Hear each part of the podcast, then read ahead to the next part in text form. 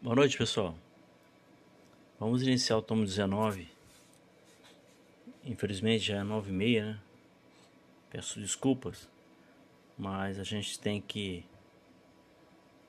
A gente senta cedo aqui, senta às 19 horas, 7 horas e vai sair lá para umas 10 horas da noite. Então, mas mesmo saindo um pouquinho mais tarde, a gente pede desculpa, a gente está entregando. É o nosso compromisso e a gente vai manter ele até o final. Então hoje o, cap... o tomo 19, do livro Nosso Lar, André Luiz, capítulo 16, Confidências. Que é o diálogo de André Luiz com a mãe dele. A lição número 1. Noção de responsabilidade. Ó oh, minha mãe, exclamei comovido. Deve ser maravilhosa a esfera da sua habitação que sublimes contemplações espirituais, que ventura! Ela esboçou um sorriso significativo e obtemperou. A esfera elevada, meu filho, requer sempre mais trabalho, maior abnegação. Não suponhas que tua mãe permaneça em visões beatíficas, à distância dos deveres justos. Devo fazer-te sentir, no entanto, que minhas palavras não representam qualquer nota de tristeza na situação em que me encontro. É antes revelação de responsabilidade necessária. Desde que voltei da Terra, tenho trabalhado intensamente pela nossa renovação espiritual. Muitas entidades, desencarnando, permanecem agarradas ao lar terrestre a pretexto de muito amarem os que demoram no mundo carnal. Ensinaram-me aqui, todavia, que o verdadeiro amor, para transbordar em benefícios, precisa trabalhar sempre. Desde minha vinda, então, procuro esforçar-me por conquistar o direito de ajudar aqueles que tanto amamos. Páginas 107 e 108. Nestes esclarecimentos, vamos encontrar a verdadeira noção de responsabilidade. Imaginamos, pela cultura religiosa em que fomos criados, que os planos resplandecentes abrigam espíritos vencedores e que não carecem mais do emprego, do esforço e do esmero em seus propósitos espirituais. Lê do engano. Quanto mais evoluído é o espírito, maiores são suas responsabilidades.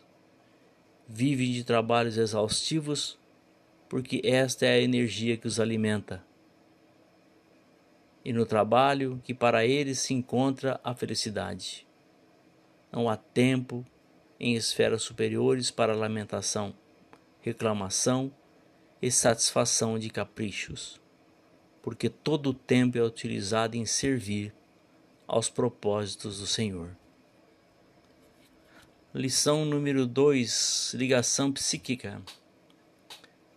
Na Terra, sempre nos parecera fiel às tradições da família. Arrigado ao cavalheirismo do alto comércio, a cujos quadros pertenceu até ao fim da existência, e ao fervor do culto externo em matéria religiosa, mas no fundo era fraco e mantinha ligações clandestinas fora do nosso lar. Duas delas estavam mentalmente ligadas à vasta rede de entidades maléficas. E tão logo desencarnou o meu pobre Laerte, a passagem no umbral lhe foi muito amarga, porque as desventuradas criaturas, a quem fizera muitas promessas, aguardavam-no ansiosas, prendendo-o de novo nas teias da ilusão. Página 108. É a mãe de Lísia de André falando a respeito do esposo dela, Laerte, que se encontrava nas regiões escuras do umbral. Quando no mundo nos vinculamos com mentes que se afinam aos novos propósitos momentâneos, Daí nós formamos os conluios, vínculos de amizade ou inimizade, nos escravizamos, assinamos contratos ou parcerias.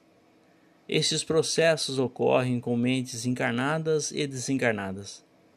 Aqui na Terra, nossos compromissos e dívidas devem ser saldados conforme as leis humanas. Infringir será motivo de punição. Já no plano espiritual, todo compromisso que assumimos com aqueles que do outro lado se encontram também deverão ser quitados quando lá chegarmos. Existe um número grande de almas que retornam ao mundo dos espíritos e são recrutadas por aqueles que lhes são credores, que lhe cobrarão a dívida com juros e correção monetária. Ocorrerá lá, como aqui, a possibilidade do devedor se sentir bem no ambiente onde a dívida está sendo quitada. E lá poderá permanecer até que as leis divinas lhe convidem a novo processo reencarnatório. Impotente, e muitas vezes entorpecido pelo clima psíquico que se envolve, não sente a presença daqueles que o amam e buscam de todas as formas retirá-lo daquela situação constrangedora e infeliz. A lição número 3: Mente viciada.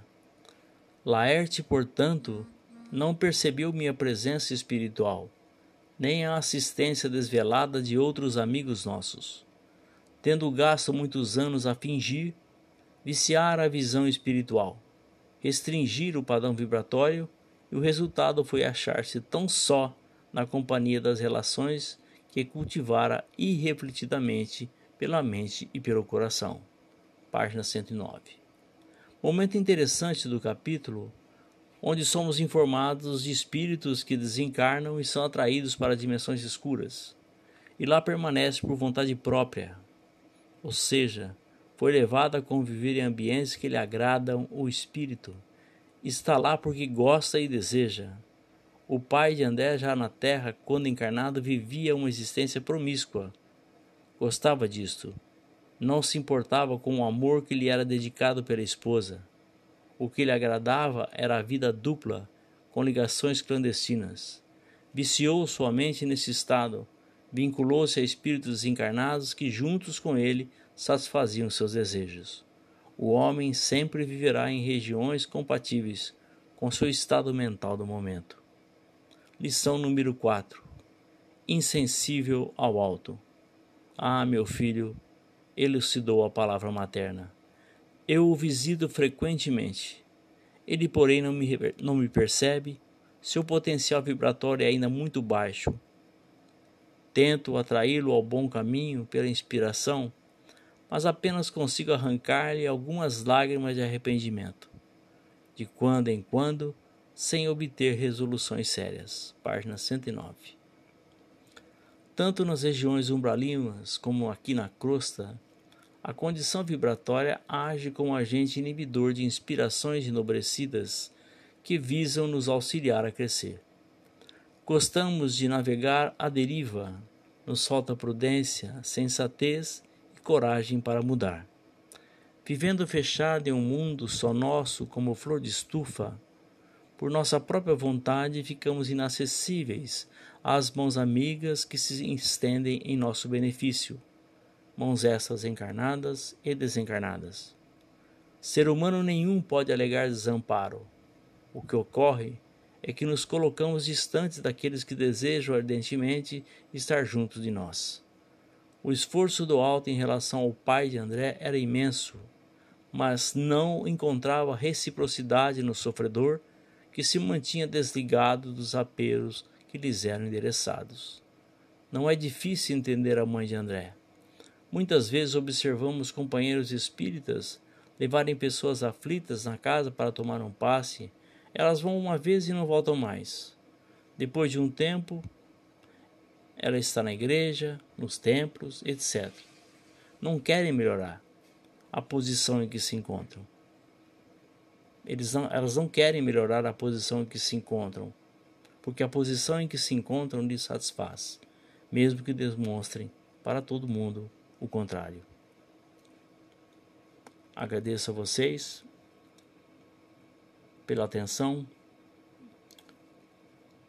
Esse capítulo nós continuamos amanhã porque ele é extenso tem muitas informações que está diretamente relacionada ao desencarne, ao, aos vínculos que nós é, nos acostumamos a viver aqui na Terra, vinculados também ao plano espiritual, o que acontece com muitos de nós quando após a morte do corpo físico. É um tema interessante, nos traz boas informações, então amanhã a gente vai concluí-lo.